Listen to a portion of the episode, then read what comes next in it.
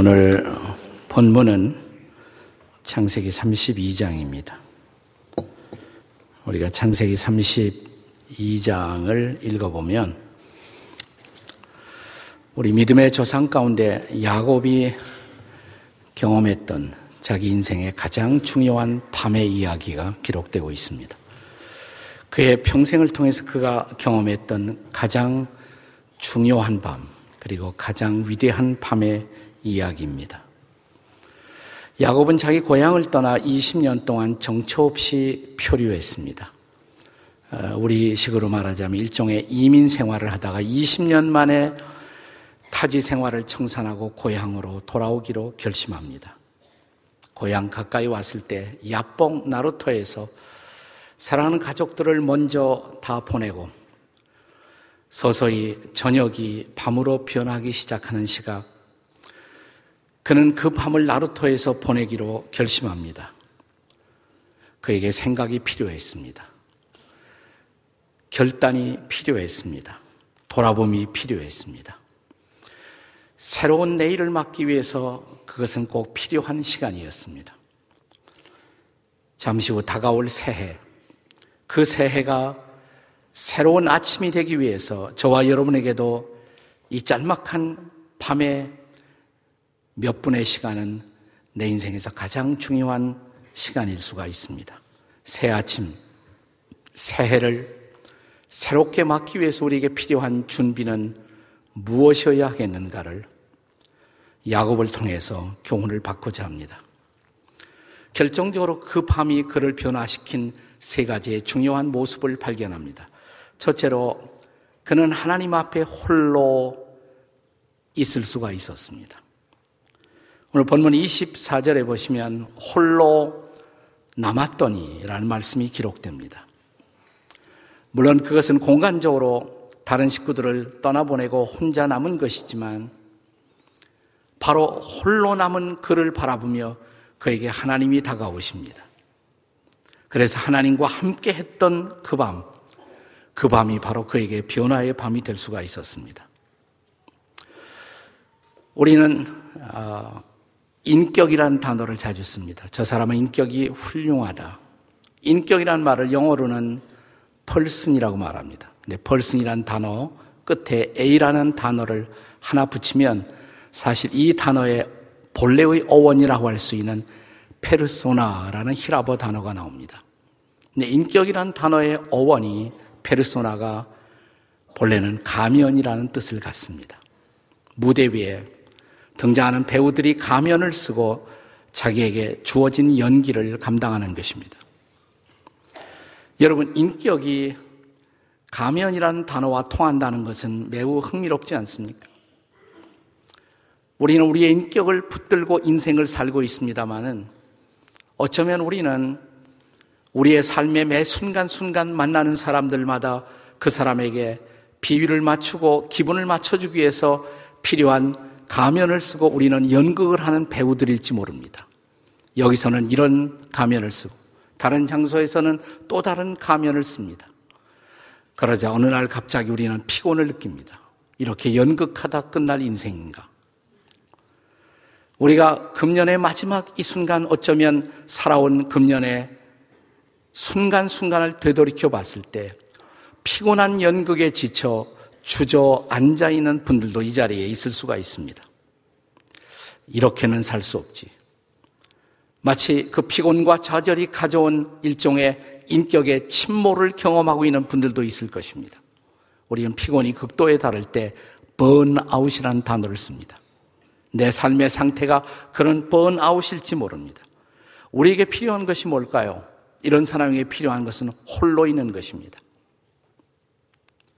홀로 있다는 것이 이상하게 새로운 변화의 시간이 될 수가 있다는 것은 흥미롭습니다. 단순히 혼자 있는 것이 중요한 것이 아니라 그것은 하나님과 함께 있을 때 그렇습니다. 우리가 복음서를 읽어보시면 예수님도 종종 무리를 피하여 한적한 곳으로 홀로 가셨습니다. 하나님을 만나기 위해서. 하나님과 소통하기 위해서. 그래서 이제 하나님 밖에는 아무도 신경 쓰지 않고 하나님 앞에 홀로 있을 때 예수님은 새 힘을 얻으셨습니다. 오늘 우리는 많은 사람들과 더불어 앉아 있습니다만은 오늘 이 순간이 변화의 순간이 되기 위해서 나는 여러분에게 잠시 옆에 앉아 있는 모든 사람들을 잊어버리십시오. 하나님 앞에 홀로 계셔 보십시오. 그리고 이제 연극하지 마시고 연기하지 마시고 그냥 하나님 앞에서 나를 보십시오. 나는 어떤 존재인가? 나는 어떻게 살아왔는가? 지금 내 모습은 어떤 모습인지. 정말 하나님 앞에 이 시간 홀로 있을 수 있다면 어쩌면 잠시 후 여러분이 맞는, 우리가 맞는 새해는 진짜 새해가 될 수도 있습니다. 야곱은 하나님 앞에 홀로 있었을 뿐만 아니라 인간으로서의 자기 한계를 처절하게 깨우칩니다. 이것이 그에게 새로운 아침을 가져다 줍니다. 오늘 본문 25절에 보시면 그 나루토에서 만난 어떤 사람과 야곱이 싸움을 벌립니다. 아마 야곱은 처음에 그 어두운 밤중 갑자기 자기를 공격해오는 그 사람을 나루토의 어떤 깡패라고 생각했을지도 모릅니다. 순간적으로 자기 목숨을 지키기 위한 보호 본능으로 그와 싸움을 벌립니다. 우리는 흔히 이 싸움을 야곱이 이긴 것이라고 그렇게 쉽게 결론을 내립니다만은 사실 야곱이 이긴 것은 아니죠. 25절에 보시면 허벅지 관절이 나갔다 이렇게 말합니다. 옛날 번역에는 환도뼈가 나갔다. 급소를 얻어맞은 거예요. 상대방에게. 그리고 야곱은 문자 그대로 낙 다운된 것입니다. 수치스러운 순간이었습니다. 지금까지 야곱은 한 번도 진 일이 없어요. 야곱은 언제나 승리자였습니다. 우리가 야곱의 인생에 중요한 어떤 모토, 삶의 표가 있었다면 내게 불가능은 없다. Nothing is impossible. 아마 야곱은 그런 인생을 살아왔을 것입니다. 그가 어, 머니에게서 둘째로 태어났을 때 첫째로 태어나지 못한 것이 그는 한이었습니다. 그래서 형님 에서가 사냥하고 돌아와 배고픈 그 순간을 이용해서 그는 마침내 그가 언제나 소원했던 장자의 자리, 장자권을 빼앗죠. 성공하는 거예요. 그리고 또 자기가 정말 사랑했던 여인 라헬. 그런데 그가 결혼하고 첫날 밤을 지나고 옆에 누워있는 여자를 보니까 라헬이 아니고 레아예요. 그러나 야곱은 포기할 수 없었습니다. 외삼촌 라반의 집에서 7년을 더 일해서 마침내 레아까지 자기의 여인으로 손에 넣었습니다. 야곱은 한 번 작정하면 반드시 성취하는 사람, 목표의 달성을 위해서 수단과 방법을 가리지 않는 사람. 그는 성공하는 인생을 살아왔습니다. 근데 처음으로 그가 실패한 것입니다. 그래서 그 밤은 부끄러운 과거와 함께 그 불안한 실패, 그리고 예측할 수 없는 미래로 말미암아 더 춥고 어두운 밤이었을 것입니다. 그런데 그가 넘어진 순간, 쓰러진 순간 새로운 역사가 일어나요. 그는 비로소 자기의 진면목을 발견하는 것입니다. 자기를 공격해 들어온 사람과 오늘 본문에 읽어보시면 대화가 시작됩니다. 상대방이 이런 질문을 합니다. 내 이름은 도대체 뭐냐? 사실 그에게 싸움을 걸어왔던 분, 그리고 이름을 물으시는 분, 그분은 하나님이셨어요. 야곱도 싸움이 진행되면서 어느 한순간 자기에게 싸움을 걸어온 그분이 하나님이라는 사실을 야곱도 깨닫습니다. 아마 야곱은 성공을 위해서, 목표의 달성을 위해서 수단과 방법을 가리지 않는 인생을 살아오면서 자기 마음속에 언제나 죄책감이 쌓여왔을 거란 말이죠. 그는 성공했지만 늘 불안했습니다. 성공했지만 늘 마음속에 죄책감이 쌓여왔습니다. 아마 늘 이런 얘기를 했을 거예요. 내가 이렇게 살다 언젠가는 맞아 죽지. 그런데, 자, 자기에게 싸움을 걸어온 그분이 자기의 급소를 쳐서 넘어뜨리는 그 순간, 아마 그 순간 자기에게 싸움을 걸어온 그분이 하나님이란 사실을 야곱은 인지했을 것입니다.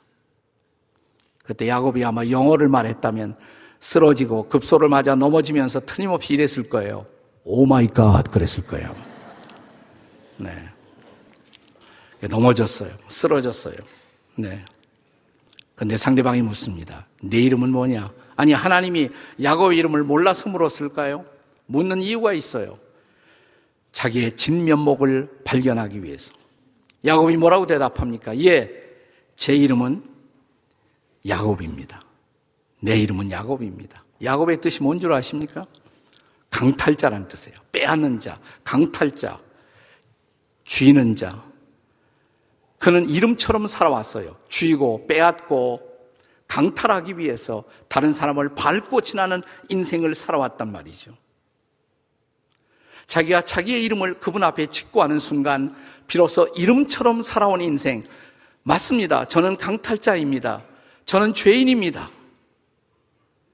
자기가 하나님 앞에서 죄인임을 비로소 발견하는 거예요. 이 중요한 발견. 하나님 앞에서 자기의 죄인됨의 발견. 그때부터 야곱은 새로워지기 시작합니다. 자기가 자기를 깨우치지 못했을 때 그는 허구로 뒤집어 쓴 가면을 쓰고 지금까지 피곤한 연극을 계속해 온 거예요. 저는 죄인입니다. 넘어졌어요. 쓰러졌어요. 네. 그리고 가장 중요한 결단 앞에 도달합니다. 그날 밤 야곱을 변화시킨 가장 중요한 세 번째 결단은 하나님 한 분만 의지하게 된 것입니다. 26절에 보시면 자기에게 싸움을 걸어왔던 그분이 자기의 급소를 쳐서 그가 무너지는 그 순간 상대방을 붙들고 늘어지죠. 그리고 뭐라고 외칩니까? 26절에 당신이 내게 축복하지 아니하시면 나는 당신을 가게 할 수가 없습니다. 그날 밤 야곱이 축복받았다고 우리가 이렇게 쉽게 말하는데 야곱이 그날 밤 구했던 축복이 무슨 축복일까요? 우리가 세상을 살면서 말하는 보통 그런 축복, 큰 집 얻고, 네. 그리고 대박 만나고, 큰 한목 잡고, 그런 축복을 지금 구하는 것일까요? 지금 죽느냐 사느냐 싸움을 벌였단 말이죠. 이 순간 야곱이 그런 축복을 생각할 겨를도 없습니다. 그렇다면 야곱이 그날 밤 구했던 축복의 본질은 뭘까요? 상대방이 하나님인 것을 깨달은 그 순간 하나님 나 이제 당신 없이는 못 살아요. 급소를 맞고 쓰러져 넘어 뒹구는 그 순간 그에 비해서 토해 나온 이 절실한 간구 나는 이제 당신 없이는 못 살아요. 당신의 은혜 없이는 당신의 긍휼이 없이는 당신의 사랑이 없이는 당신의 자비가 없이는 나는 이제 못 살아요. 그거예요. 그리고 그는 참으로 하나님을 의지하는 거예요. 지금까지 그는 그의 인생을 지배한 것은 자기 자신이었습니다.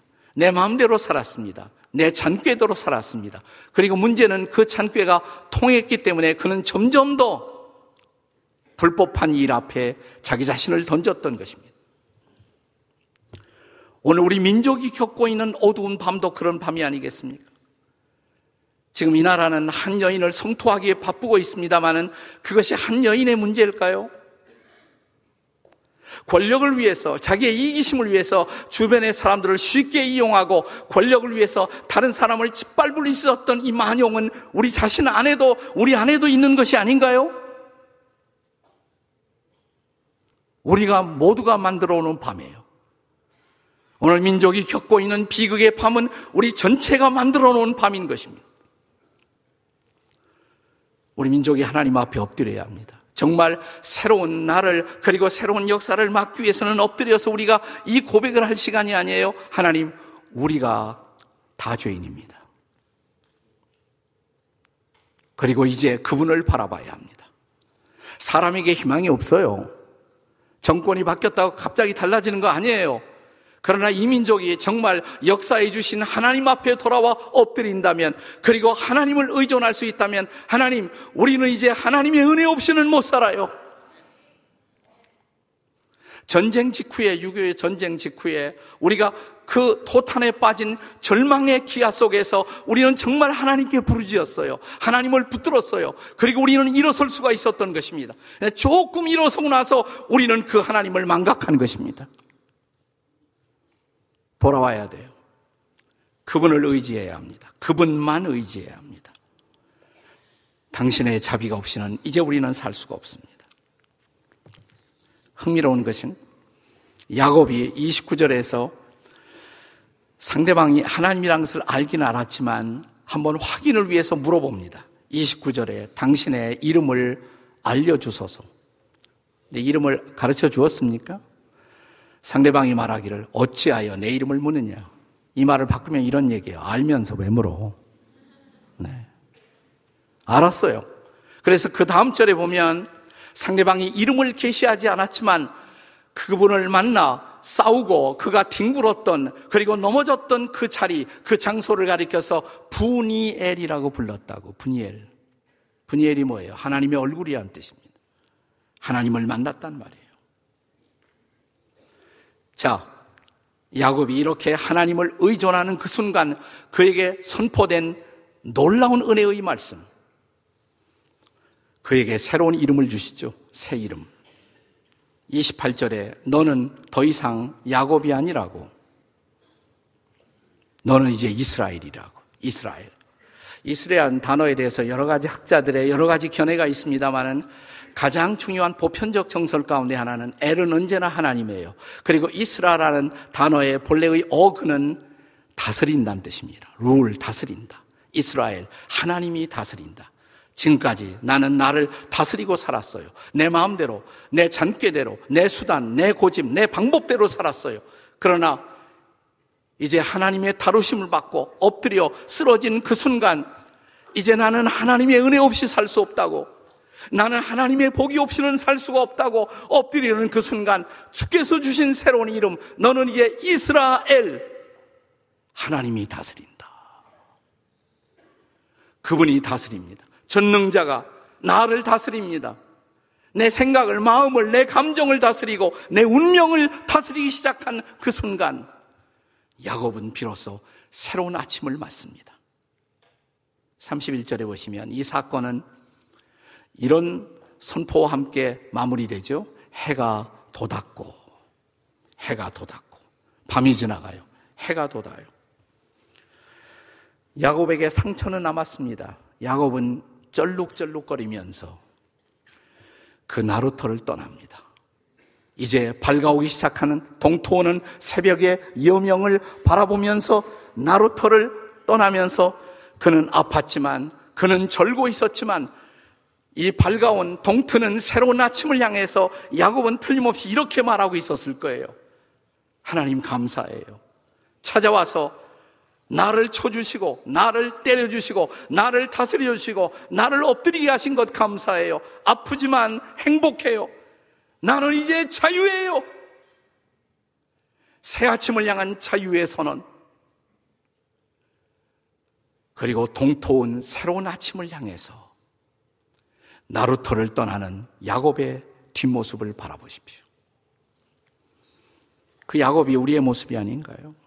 오늘 우리가 지나고 있는 이 밤, 야곱이 맞이했던 그 밤은 처음에 부끄러운 과거, 불안한 성공, 그리고 불확실한 미래가 섞여 있었던 밤이었습니다. 성공했지만 불안했던 성공의 추억. 여전히 불확실한 미래. 여러분, 그것이 오늘 우리 민족이 저와 여러분이 겪고 있는 오늘 이 밤의 모습이 아닌가요? 부끄러운 우리의 과거. 조금 성공했지만 경제적으로 조금 우리가 빨리 달려가 주변의 다른 나라들을 앞선다고 자부하고 있었지만 그러나 수단과 방법을 가리지 않고 이웃들을 배려하지 않고 그리고 내 욕심과 이기심 앞에 취했던 그래서 성공했지만 여전히 불안한 성공의 이야기. 불확실한 미래. 이 밤을 어떻게 보내시겠습니까? 잠시 후 새해가 밝아올 것입니다. 새벽이 밝아올 것입니다. 칼렌다를 또 하나 넘기는 그런 인위적인 새해가 아니라 정말 새로워지기를 원한다면 홀로 있어 보십시오. 잠시라도. 의식하지 마세요. 하나님 앞에서 당신은 누구입니까? 금년 한 해 어떻게 사셨어요? 부끄럽지 않아요? 이제 주님 앞에 엎드리시겠습니까? 야곱처럼. 나는 강탈자라고. 나는 빼앗고 살았다고. 내 안에도 최순실이 있었다고. 내가 바로 그런 모습이라고. 우리가 함께 이 역사를, 이 나라를 이렇게 만들었다고. 하나님, 우리는 죄인이라고.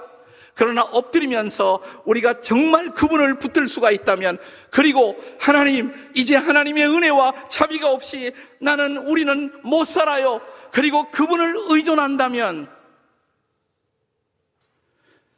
주의 자비가 우리에게 어쩌면 새벽을 주실 것입니다. 새 아침이 밝아올 것입니다. 우리의 가정에도 우리 한국 교회에도 우리 민족 가운데도 새해가 밝아올 것입니다. 이제 그 새해를 향해서 일어나시겠습니까? 힘들고 아프지만 쩔뚝거리면서 일어나 찬양하시겠습니까? 그리고 하나님만 붙들고 살겠다고, 예수님만 붙들고 살겠다고, 성령님만 의존하고 가겠다고, 사랑하는 여러분, 오늘 이 밤에 새벽을 경험하는 동토오는 변화의 새 아침을 맞이하는 저와 여러분이 되시기를 주의 이름으로 축원합니다.